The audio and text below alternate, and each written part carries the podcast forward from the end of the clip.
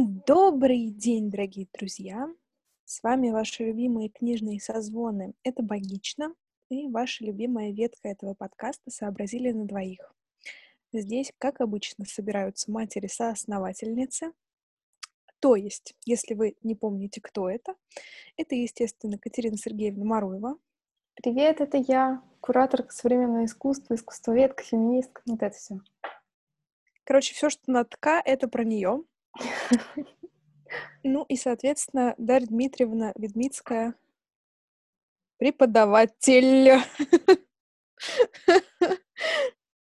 Ну что, Катя, о чем мы сегодня будем а, вещать на эти неокрепшие умы или окрепшие? А у нас как-то внезапно возникла идея обсудить социальные сети, интернет и то, как на это, это на нас влияет. И не знаю, к сожалению или к счастью, но я прям в последнее время начала очень много э, сталкиваться с вот с этой темой, как на нее рассуждают, как что они думают, что они говорят, что они пишут. И я поэтому даже подумала, ой, типа, не, вообще не зря ли мы все это затеяли. Но как, как обычно в этой ветке нашего подкаста, мы не будем вас сильно мучить всякими там, я не знаю, книжками умными и прочим-прочим, а скорее пойдем со стороны своего личного опыта, и то, как мы прям ощущаем, как на нас это влияет. Вот. Да, с одной стороны, мы не претендуем на какое-то экспертное мнение, а с другой стороны, я, как обычно, говорю, что я ничего не буду советовать, а в конце говорю, и вот вам совет. Ну, ты же преподаватель, ну, как бы. Ну да, ну да. Дело в том, что как раз я буквально недавно работала на конференции, и там один из докладов был посвящен поведению подростков и молодых людей в социальных сетях.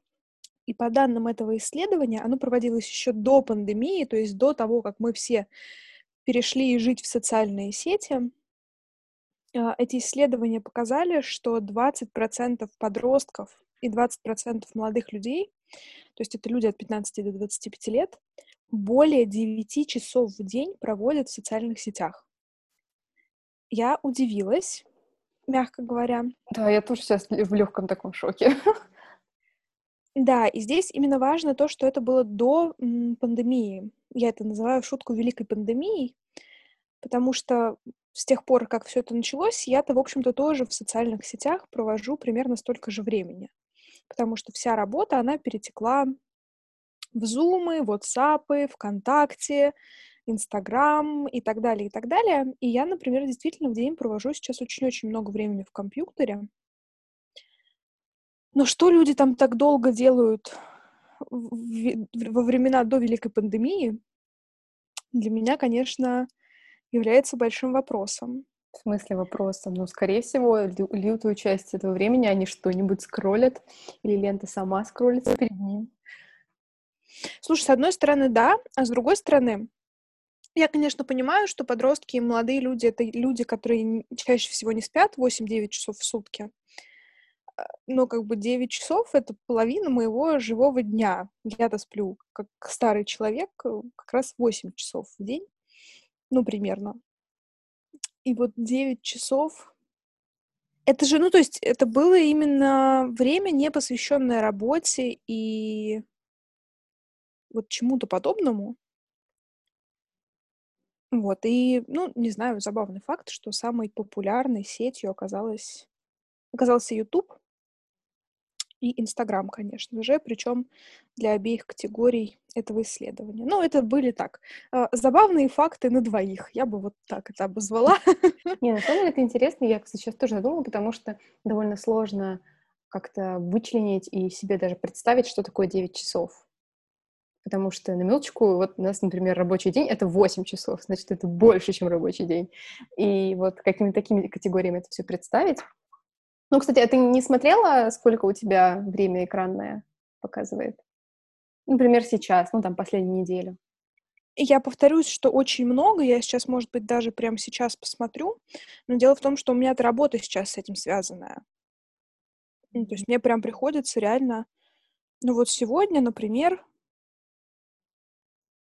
Мое экранное время составило 4 часа 15 минут. Ну, слушай, это еще по-божески. Это прям очень даже по-божески. У меня... Это какой-то послед... удачный день, знаешь? У меня, кстати, последний год примерно 3-3,5 часа.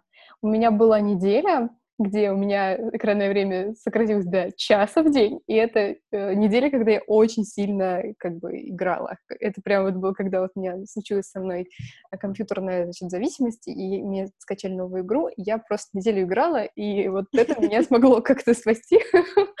Слушай, ну ты говоришь про телефон или и про телефоны, ноутбуки и так далее? Я говорю больше про телефон, потому что вот лично для меня соцсети и то, что мы считаем под вот этими соцсетями, которые затягивают наше внимание, это в основном Инстаграм, потому что mm-hmm. я не считаю соцсетями мессенджеры. И в, моей, в моем представлении, ну, потому что мессенджеры мы используем для, как бы, для того, чтобы чатиться, для того, чтобы общаться друг с другом, писать сообщения. Mm-hmm. А, а для меня соцсеть такая вот затягивающая, хотя в целом, ну, как бы это не... Кто-то может считать иначе, это я не говорю с какой-то экспертной позиции.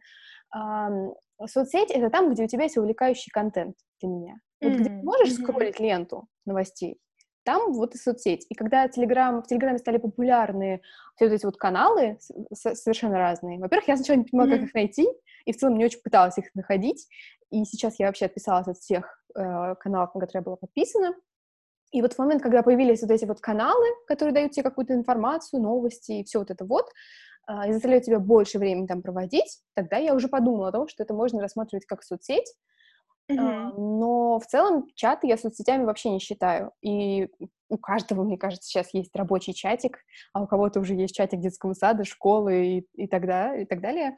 Вот я все-таки не могу сказать, что это такое же вовлекающее ну, или какое-то пагубное может оказать влияние, потому что это реально часть нашей жизни.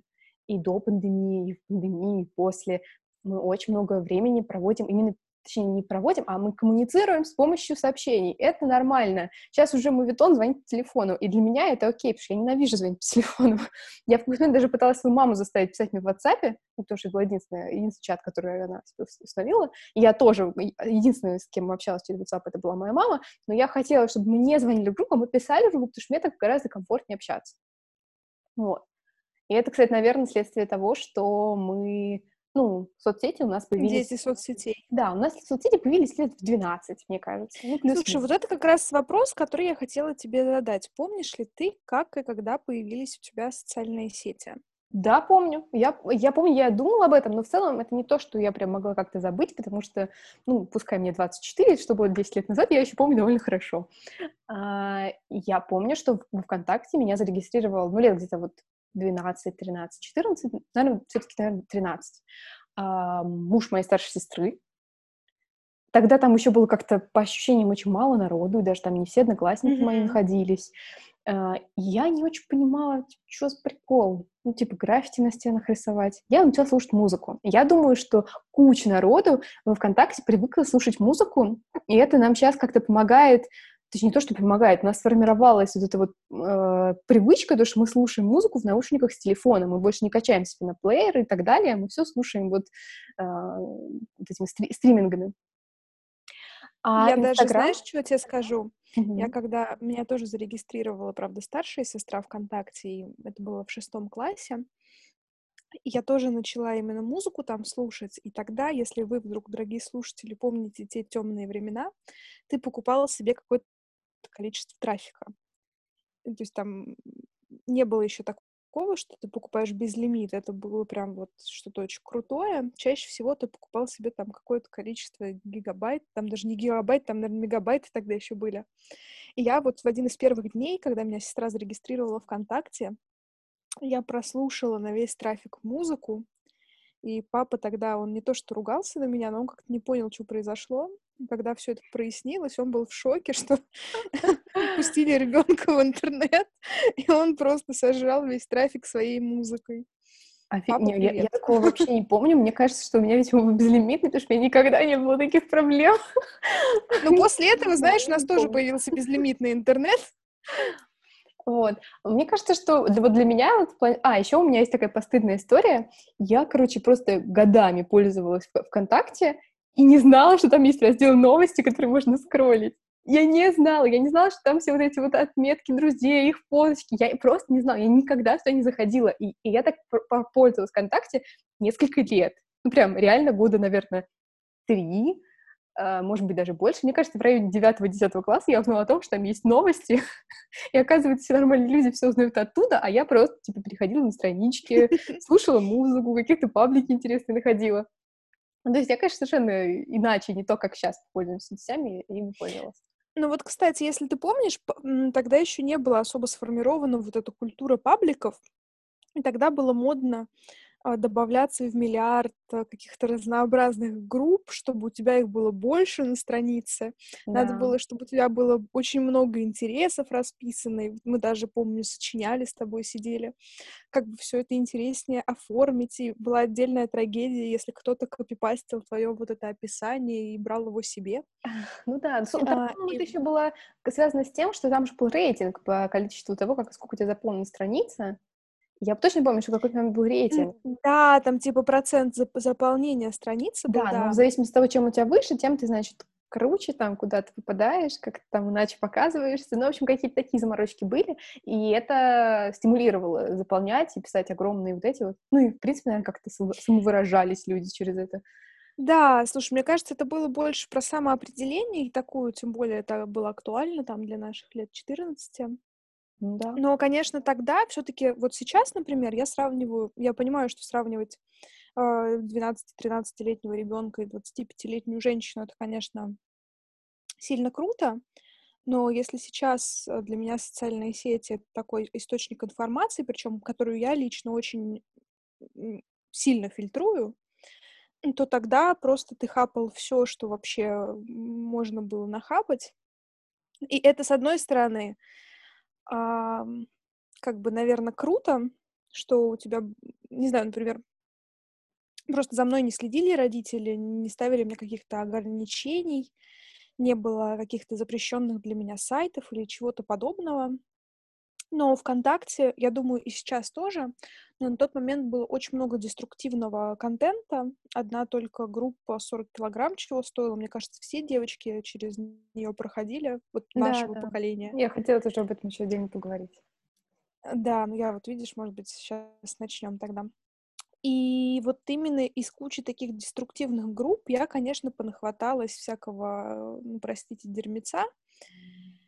А, и я не знаю, то есть, как бы я-то могу говорить за себя. Я знаю, что я не пошла ширяться, не знаю, наркотой по вене, курить траву, рассылать свои полуголые фотографии в разные социальные группы. Но как бы... Но я много фигни тоже натворила, скажем так. И вот мне, например, как бы имея такой опыт, мне уже стрёмно, потому что я же понимаю, что дети, они как мыши, они пролезут в любую дырку, как бы ты им не ставил преграды. Ну да, и знаешь, э, сейчас с этим всем довольно еще, еще страшнее стало. И даже не в том смысле, что дети куда-то залезут, а в том, какие это иногда чрезмерные реакции а, ну, получает ну, там куча дел, когда какие-то ФСБшники заводили дела об экстремизме за то, что там девочка почитала где-то в каком-то паблике про что-то там, я не помню уже даже про что, но это прям недавние истории, и такие, и там ее на, на учет ставили в, псих, в психдиспансер, даже, по клали насильно практически, ну, то есть вынудили мать подписать соглашение. Ну, то есть есть совершенно дикие истории, и в этом смысле, наверное, сейчас Uh, ну, понятно, что нет такой свободы у молодых людей в соцсетях, и Честно, я не знаю, хорошо это или плохо. То есть мне кажется, что такая реакция, она чрезмерная. Она чрезмерная, она несправедливая. Реакция чрезмерная, да, я с тобой согласна. Но мне кажется, сейчас и контент какой-то более организованный, что ли. Вот именно. И поэтому кажется, что мы были в такой более страшной как бы ситуации, если это можно так сказать. Но на самом деле это же все очень сильно зависело от человека. Ну, у меня, например, не было каких-то таких э, откровенно опасных пабликов, ну, за исключением вот посвященных анорексии и другим расстройствам. И то я на них подписывалась с левой страницы. То есть я, в общем, сразу понимала, что это как бы гиблое дело. Вот. Поэтому, ну, прежде чем говорить, что все виноват интернет, надо как бы посмотреть, что как там с родителями в семье и вот это вот все. И в этом смысле я как раз не хочу демонизировать. Но а, то, что у этого есть пагубные стороны, С одной стороны, это возможность объединяться в клубы по интересам людей с какими-то, э, не знаю, как, как бы это мягко сказать. Специфичными, интересными какими-то. Да, да. Ну, недавний, недавний такой, довольно громкое, скажем так, широко, широко известное в узких кругах дело, когда в Телеграме обнаружили паблик «Человек на 300», где э, его, значит, э, автор учил других людей, как надо нападать на улице на женщину, как ее ударить, чтобы она потеряла сознание, и вот это вот все. И ты понимаешь, что, ну, этому как бы точно нужен какой-то надсмотр. Ну, то есть какие-то системы регулирования, которые не будут это позволять. Но с другой стороны, мы тогда говорим, как же свобода слова, как же то, что все могут вести о чем угодно, и вот это вот все. Поэтому то, что могут собираться в кучке э, по интересам людей с интересами, интересы которых не совпадают с интересами общества, это, э, ну, такой очень пугающий момент. А, момент того, что а, из-за там из-за ретушированных фоток реально у многих девушек и девочек а, начинаются проблемы с тем, как они воспринимают себя. И, грубо говоря, если ты постоянно делаешь свои селфи только с фильтром, который там тебе как-то делает кожу или там нос, это реально очень сильно сказывается на том, что ты Ну потом... вот это давай мы сейчас с тобой буквально сейчас это мы немножечко перенесем, потому что все-таки, когда мы начинали, о фильтрах еще не, понимаешь, мне кажется, что это очень такая близкая вещь, потому что а, это же мы в итоге, 14-летние, 15-летние, 16-летние и так далее, попали на это. Сейчас, в этом смысле, мне кажется, что интернет довольно другой и он гораздо больше, это тоже очень сильно зависит от твоего круга интересов, потому что в интернет ты можешь попасть в пузырь, который будет отражать тебя, и который будет отличаться от пузыря, который по соседству. И это тоже нужно понимать, но все-таки, значит, есть потенциальная возможность, что ты попадешь в такой очень э, позитивно настроенный пузырь который будет про то, что можно быть любым, что растяжки — это окей, что неважно, сколько ты весишь. Подожди, подожди, ты сейчас, и сейчас мне кажется, немножечко забегаешь вперед, не знаю, что... Кажется, что на контрасте тем, что было тогда, когда мы реально подписывались на паблики про анорексию, читали, как худеть на гречке, есть сейчас другой ответ, когда говорят, «Э, нет, это все фигня, я люблю себя, и подростки больше, как мне кажется, ну, как бы они могут увидеть, что э, не это не, не норма типа 40 килограмм, а есть другое, есть позитивное, есть какое-то более доброе к себе.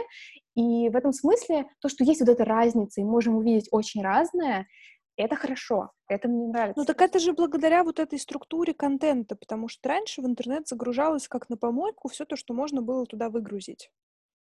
Ну, сейчас а... продолжается. Просто я вот с тобой не согласна. Нет, я с тобой не согласна. Сейчас объясню. А, если ты вспомнишь, ну, по крайней ладно, я буду, может быть, у тебя была другая ситуация, а, когда я была активным пользователем страницы ВКонтакте, у меня был миллиард сто пятьдесят пять групп э, в подписках. Это я прям сейчас не шучу. Там в какой-то момент реально перевалило за тысячу. И я понимаю, что они не, не несли никакой смысловой нагрузки. Это были просто группы, в которые я добавлялась по прикольному названию, и все. И и что самое дурацкое, в этих группах-то ведь тоже ничего не было специфичного и интересного, потому что тогда еще не было у нас вот этой культуры интернета особо. Ну вот именно социальных сетей.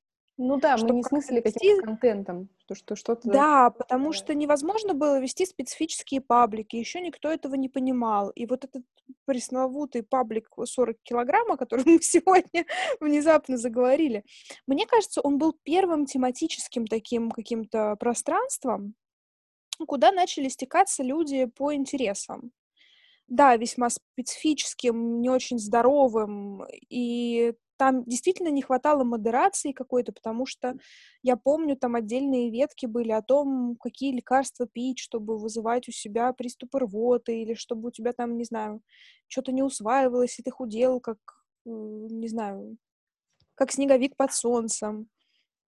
А, и вот в этом смысле то, что ты сейчас вспомнила историю про вот этого чувака в Телеграме, который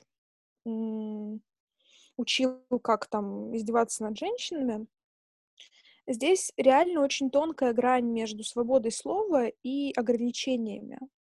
Потому что в нашей стране не бывает какой-то золотой середины. У нас, если принимается какой-то закон, то его усугубляют, и мы в какую-то антиутопию попадаем, где если вдруг примут закон какой-нибудь о модерации в социальных сетях, то, не дай бог, у тебя, не знаю, слово марихуана в переписке найдут, и по 228 тебя тут же закроют. Ну да, и вот мы уже об этом говорили, что как-то не соотносится величина преступления и величина наказания. Это я к тому, что интернет, он всегда был очень разный. И то, куда мы попадаем, это действительно, ну, не знаю, наш, что ли, выбор. Просто сейчас у нынешних подростков им повезло, и они попадают в какую-то более такую структуризированную и понятную среду, от которой они примерно понимают, что ожидать. Потому что, не знаю, ну вот что тебя зарегистрировали в соцсетях, что меня. У меня тоже был вопрос, а нафига мне это надо? Ну, типа вот ВКонтакте, ну и что? Музычку тут слушать? Ладно, хорошо, спасибо. Mm-hmm.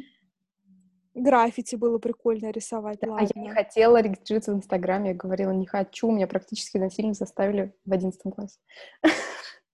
А я, кстати, помню, как я зарегистрировалась э, в Инстаграме, это было тоже то ли в десятом, то ли в одиннадцатом классе. А, и знаешь, я вот вспоминаю, с какой легкостью мы тогда к нему относились. Ну, типа, мы...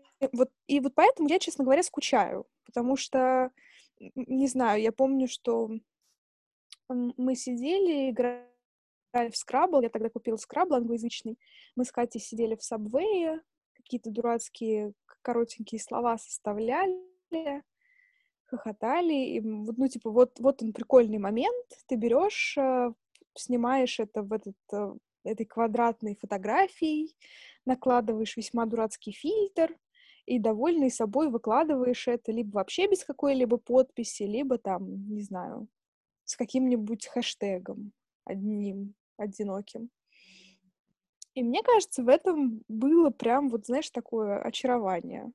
Да, я тоже вспоминаю Инстаграм вот образца 2013 а, года очень позитивно, потому что а, несмотря на то, что, да, с одной стороны, были живые профили, такие, как ты вот сейчас рассказала, которые было очень просто вести, это все равно было кайфово, интересно, а для меня было каким-то отдельным упоением найти какой-то профиль, а тогда было очень много творческих профилей, которые были не коммерческие, а именно творческие.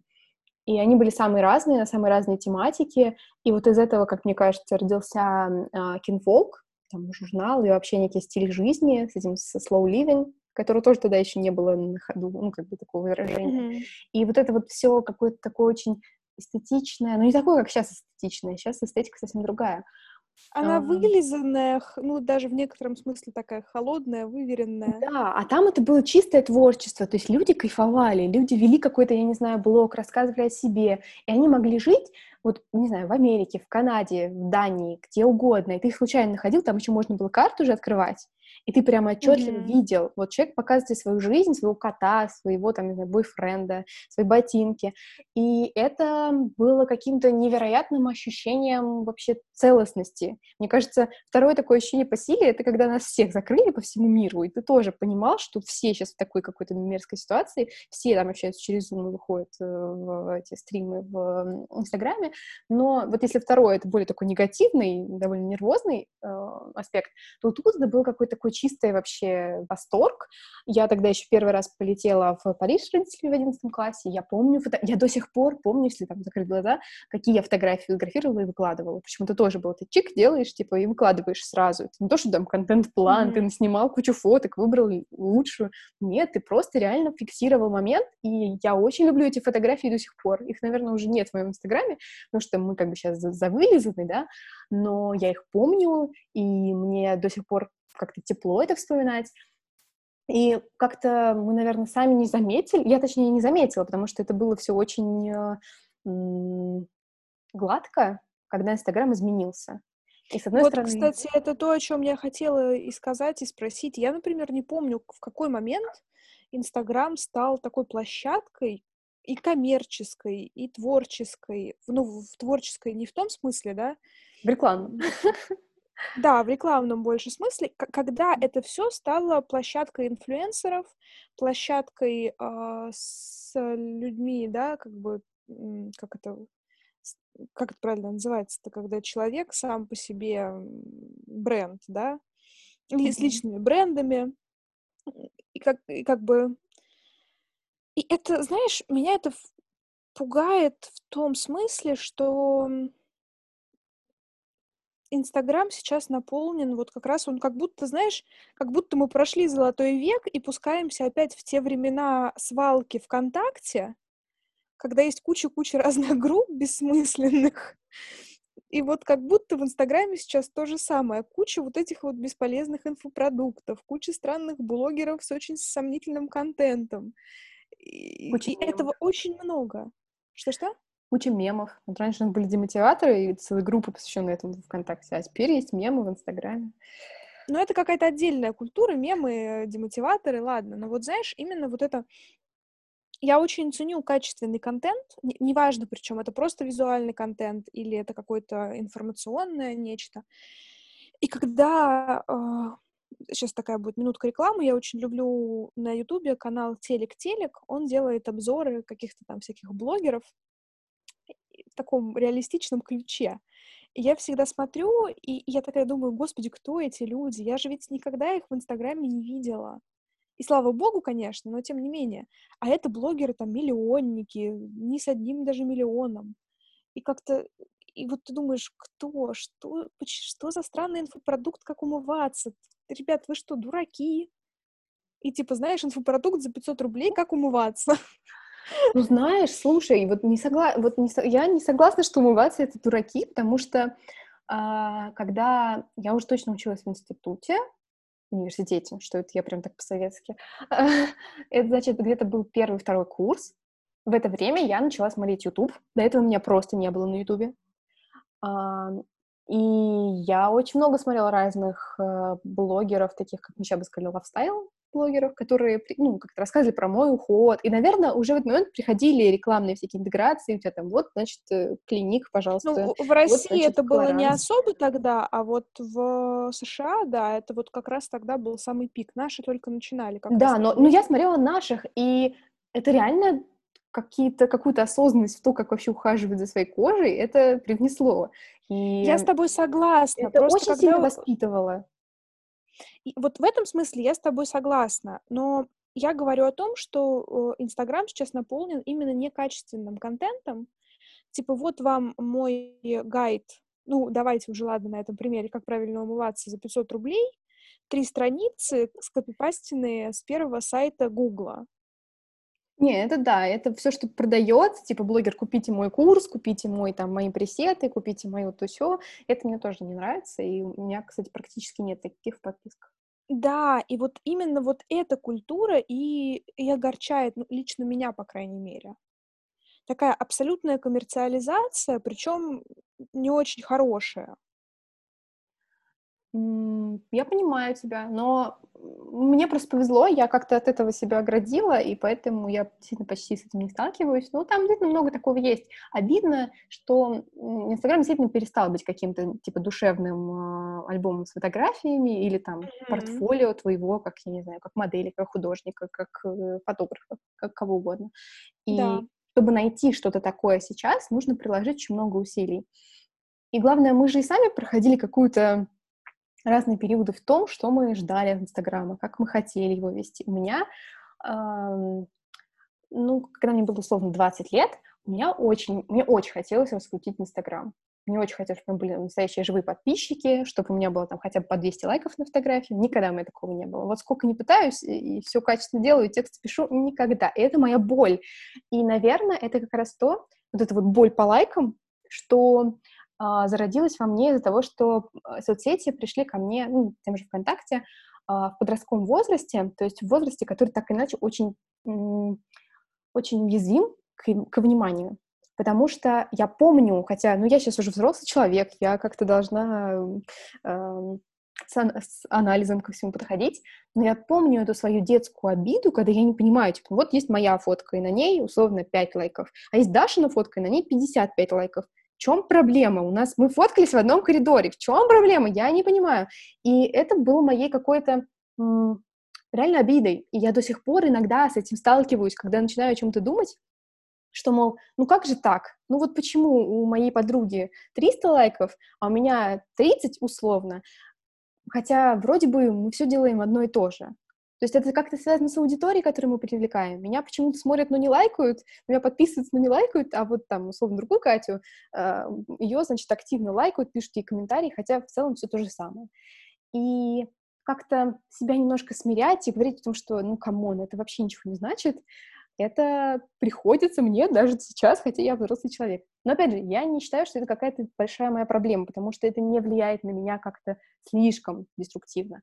На кого-то, возможно, влияет. Я могу это понять. Я могу понять, откуда такое у каких-то людей появляется. Даша, вот такое ну... лицо, как будто я на, на, на сеансе психи, психотерапевта. Даша, значит, очечки подвинула, блокнотик, ручка, и поехали. Нет, у меня просто есть такая шутка, ну, не шутка, присказка, что ли, когда мне кто-то из близких людей что-то такое говорит, и я понимаю, что я с этим ничего сделать не могу, я всегда говорю, ну, вот и потенциальный запрос на психотерапию. А, меня просто никогда соцсети я, все, я к ним всегда очень спокойно относилась в плане именно какого-то своего контента. Uh, наблюдать за чужим, да, мне прикольно, мне это нравится, и я сейчас, вот ты сказала про душевные какие-то страницы, я понимаю, что реально душевные для меня страницы, которые мне нравятся визуально, которые мне нравятся по тексту, это, ну, там, не знаю, даже если там пяти тысяч, наверное, нет в тех профилях, которые вот реально мне как-то душевно близки. Uh, и мне поэтому всегда было очень спокойно наблюдать за лайками, за подписками. Единственное, что, как у каждой, наверное, девочки, у меня был период, типа, он меня лайкает, почему он меня не лайкнул, ах, вот он на меня подписался, это вне зависимости от возраста, классика.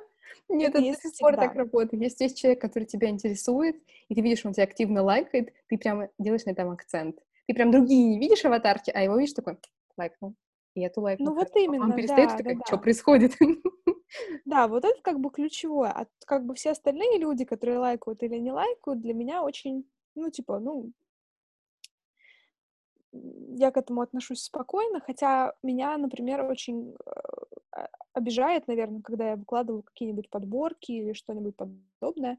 Меня огорчает, что там много сохранений, там много просмотров, а лайков не очень много, и я такая, типа, ну, блин, вот, вот у меня, кстати, жаль, сохраненные конечно. радуют гораздо больше лайков, что если у меня много сохраненных, то мне как бы уже вообще не важно на лайки. То есть видишь, как это у всех по-разному. Ну да, нет, сохраненки это реально важный момент. И я тут в какой-то момент поняла, до чего я постарела в плане социальных сетей. Я тут что-то сидела на какой-то лекции, она была очень скучная. Я пыталась как-то себя занять. И я решила почистить своих подписчиков не подписки, потому что свои подписки я чищу регулярно, а вот именно подписчиков. У меня там было тысяча с чем-то. И когда я зашла, я поняла, что, господи, опять свалка. Оказывается, на меня подписаны там ремонт мебели в Реутове, маникюр Калининград, шоурум Владивосток. И я думаю, господи, зачем вы это делаете? Я понимаю, ну, то есть, как бы, нет, я понимаю, для чего это они делают, но как бы, почему они от меня не отписываются? А, и я прям вручную подписчил, под, под, под, почистила своих подписчиков, и из тысячи у меня осталось, ну, там, тысячи с чем-то, у меня осталось 500 человек. И я такая, ну вот теперь, наконец-то, это хотя бы больше похоже на реальную картину реальных людей, которые за мной наблюдают. И мне, знаешь, мне стало приятно от какой-то такой чистоты, что ли, что вот это реальные люди. Может быть, я не знаю их лично, но я знаю, что они реально на меня подписаны много лет. Я вижу в сторис, что они за мной наблюдают, потому что они регулярно просматривают мои сторис. И я как-то так э, поняла, что все, возраст, когда ты гонишься за числами, он где-то позади. Ну, я думаю, да, к этому надо стремиться. Я вот еще хотела спросить, у тебя а, много ли случаев, когда ты с кем-то знакомился в Инстаграме, то есть вы были много лет друг подписаны условно, а потом встретились и начали прям дружить, общаться? Слушай, это больше твоя история? Да, потому что у меня очень много таких историй. Да, и мне бы вот хотелось э, еще две темы, наверное, у нас на две подтемы сегодня еще времени хватит. Это на знакомство в сети и на безопасность в сети про знакомство, вот ты знаешь, тебе везет на друзей из э, интернетов, а у меня большое количество отношений начиналось в интернете. ну, то есть по, на вскидку человека, наверное, четыре, с кем мы начинали нашу любовь в интернетах, и я сейчас поделюсь, наверное, самой забавной историей из этого всего. Видимо, у меня судьба была такая на влюбленность в блогеров некоторых, а, известных в узких кругах. И вот я, значит, училась в курсе на третьем, и мне очень нравилось видео в интернете, я его несколько лет смотрела. Там мальчик вместе с маленькой сестренкой, он, значит, битбоксит, а она под этот битбокс зачитывает стишок. И меня ужасно умиляло это видео. На видео пацану было лет 16, девочке, ну, лет 5. Я всегда была в восторге, и в какой-то момент времени я это видео запостила у себя на странице, на стене ВКонтакте, мол, вот это видео мне всегда очень поднимает настроение. И моя одногруппница, моя подруга Оля, которая нас не слушает, но я ей все равно передаю привет, она же моя староста, она мне пишет, типа, о, а мы с этим пацаном учились вместе в школе. И присылает мне ссылку на его страницу. Вау! А я была всегда очень такая, э, ну, наверное, раскрепощенная, что ли, в смысле общения в соцсетях. То есть, если мне хотелось написать человеку, я достаточно спокойно писала. И у нас даже есть такая шутка между собойчиками, типа, когда ты видишь, знаете, вот эта вот строчечка, типа, человек тебе пишет. И мы с девочками делали так, он пишет, он пишет, он пишет.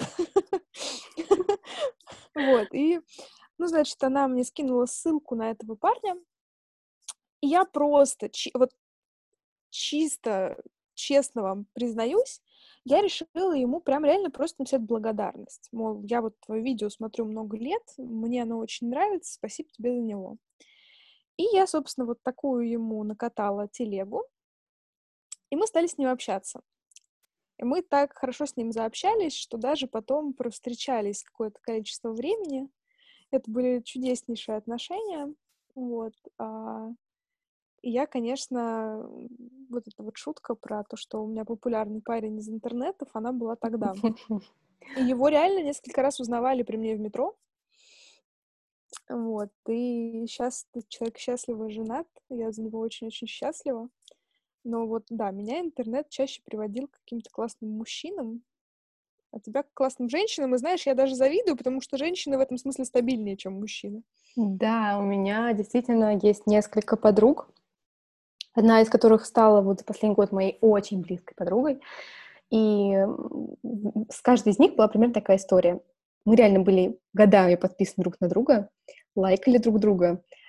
А, а потом в какой-то момент а, мне предлагали эти девушки, а, что типа давай встретимся. И каждый раз это было с таким смущением. По-моему, первая это была Ксюша.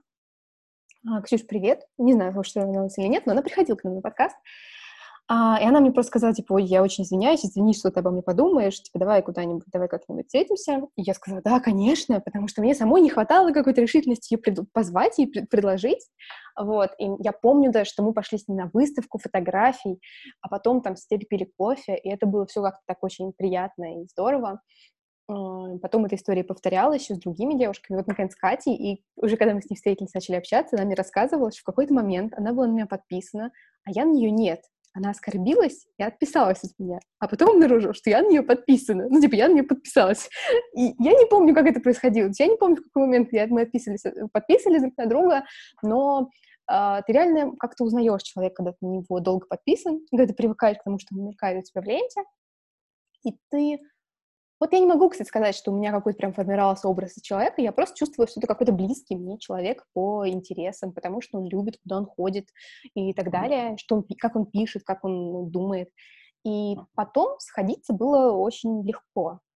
И с Катей я прям реально, я практически влюбилась в нее. Когда мы с ней встретились, наконец, а мы не могли это сделать несколько месяцев, и мы, наконец, встретились, мы сидели, общались, и у меня было ощущение, что мы вообще всю жизнь знакомы. Потом мы бежали под, дож... под дождем в метро. Ну, то есть это было прям, ну, реально, если бы это было свидание, то это было бы одно из моих самых удачных свиданий. И я прям ей потом так сказала, что, знаешь, женщина, как бы, я прям практически влюбилась в тебя. И я очень сейчас ее люблю, но как бы по-дружески.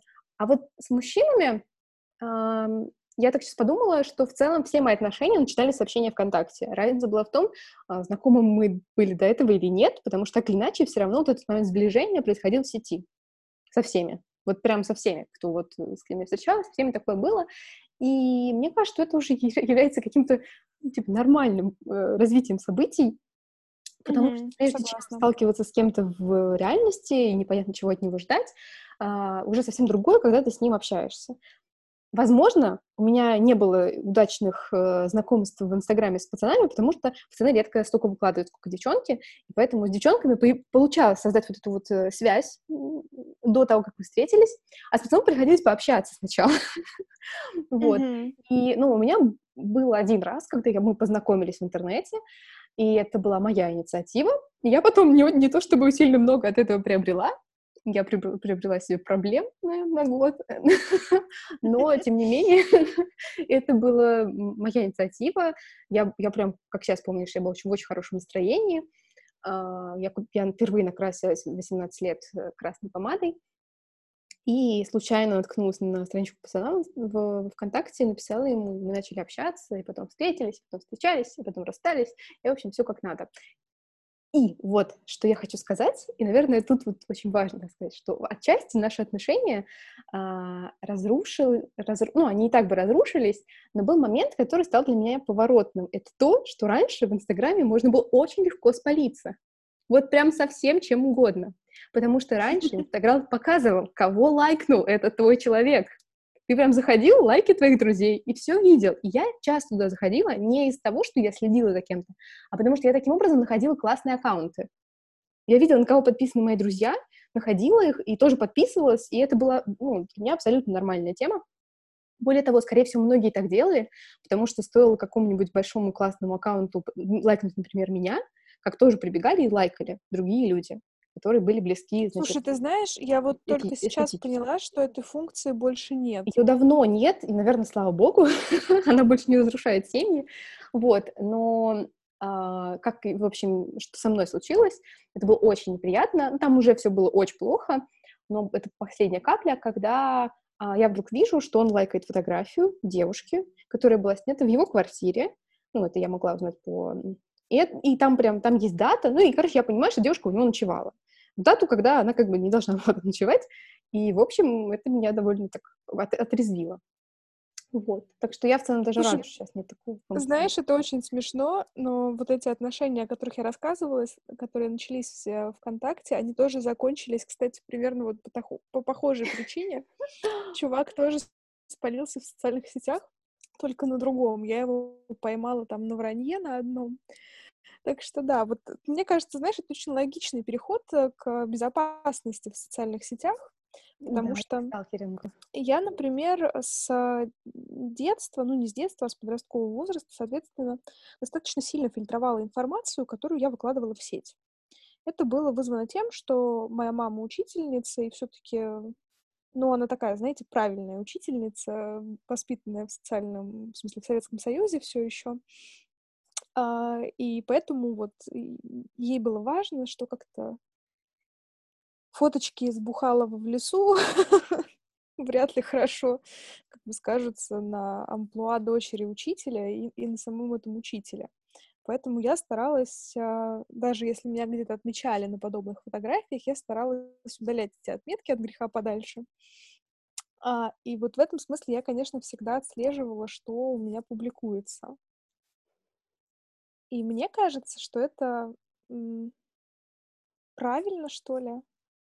Ну, я, наверное, в этом смысле немножечко ретроград такой, потому что когда я а, смотрю сейчас социальные сети своих студентов, они мне пишут частенько, и я понимаю, что как бы тебе студент пишет официально «Здравствуйте, Дарья Дмитриевна» со своей страницы ВКонтакте, он понимает вроде как, наверное, что я могу туда зайти, а ты ее открываешь, и там а, просто бакханалия, ну, спасибо, что как бы не порнография.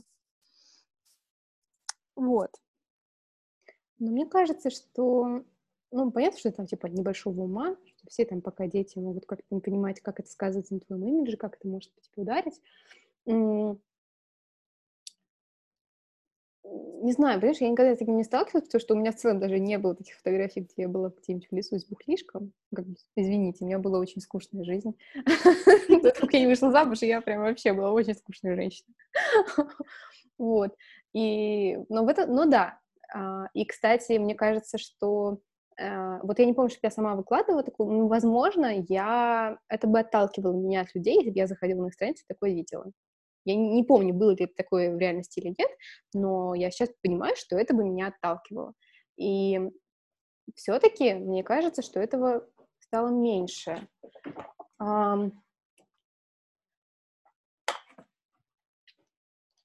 Что вот я обращаю внимание именно на такие моменты. Не знаю, меня, например, еще а, какие-то полуобнаженные фотографии, они для меня тоже... Я не спорю, что есть эстетически красивые фотографии, эстетически красивых женщин, без вопросов. Но все равно ты как-то, не знаю, я на это смотрю с таким некоторым... А... Не знаю, мне кажется, есть вещи, которым не место на всеобщем обозрении, Хочется их оставлять, не знаю, для себя, для семьи, для мужа, для мужчины, и вот это вот все.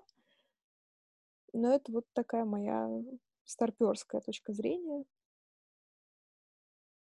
Ой, к сожалению, мы вынуждены экстренно прерваться. Даша, твое завершающее слово. Сейчас а... на фильм, что я на месте. Я просто предлагаю всем со здравым смыслом относиться к тому, что вы публикуете в интернетах, потому что все, что опубликовано в интернете один раз, оно вас догонит и найдет. Ну, привет, Дзюбе. Не то, чтобы это было плохо, но просто я предлагаю думать о выкладываемом контенте. Вот. Может быть, Катя скажет нам пока, а может быть, нет все очень плохо. Но, в общем, пока. Пока-пока.